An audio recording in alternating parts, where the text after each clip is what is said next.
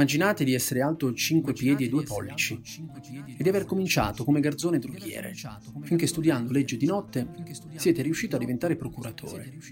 E immaginate che, a forza di zelo e di frequenza in chiesa, siete diventato l'uomo di Thomas Rhodes, quello che raccoglieva obbligazioni e ipoteche e rappresentava le vedove davanti alla corte.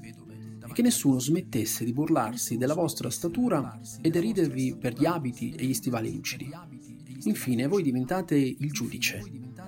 Ora Jefferson Howard e Kinsey Keane e Herman Whitney e tutti i pezzi grossi che vi avevano schernito sono costretti a stare in piedi davanti alla sbarra e pronunciare vostro onore? Beh, non vi par naturale che gliel'abbia fatta pagare? In Spawn River è la storia di Sela Lively che De André sceglie di riadattare raccontando, come egli stesso afferma, la storia di un uomo alto un metro e mezzo che diventa magistrato per sfogare il suo odio verso chi è più alto. Senza dubbio è il brano più famoso dell'intero album e, con ogni probabilità, uno dei più richiesti e conosciuti dell'intero repertorio discografico di Fabrizio De André, grazie soprattutto alle innumerevoli riproposizioni in concerto e allo stravolgimento interpretativo dato dalla versione PFM del 1979. Da lì in poi, in concerto, fu sempre riproposto in questa veste. Nel 1976, in concerto, lo stesso Faber presenta il brano così.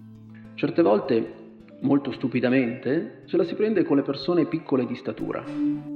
Chissà perché le persone che sono alte 1,70 m, 1,68 m, vedendo un'altra persona che deve prendere una scaletta per riuscire a impiccare il proprio abito a un attaccapanni, lo prendono per il sedere. È una cosa abbastanza antipatica, direi.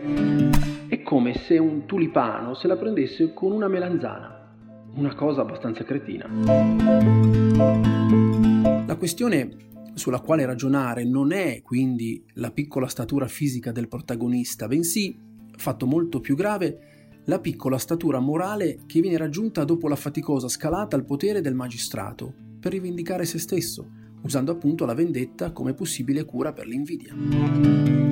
Ancora una volta, dopo la storia di un matto, ci soffermiamo sull'opinione altrui, rivolta a noi stessi, sui giudizi e pregiudizi capaci di influenzare, in questo caso negativamente, la vita del giudice fino a renderlo una carogna. In punto di morte viene però descritta l'immagine del giudice che, senza avere idea di quale possa essere la statura del Dio che lo giudicherà, si inginocchia al suo cospetto.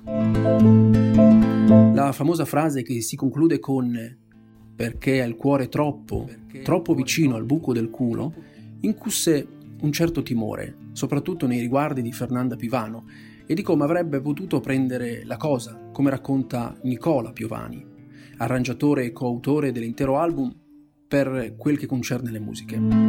Finì anche lei per concludere che poteva starci, seppure lo stampo fosse evidentemente del tutto frutto dell'ingegno di De André. Inizialmente, anche questa canzone aveva un sottotitolo Dietro ogni giudice c'è un nano, ma fu subito censurato. Le prime edizioni dei 45 giri che lo riportavano vennero corrette a mano con un pennarello.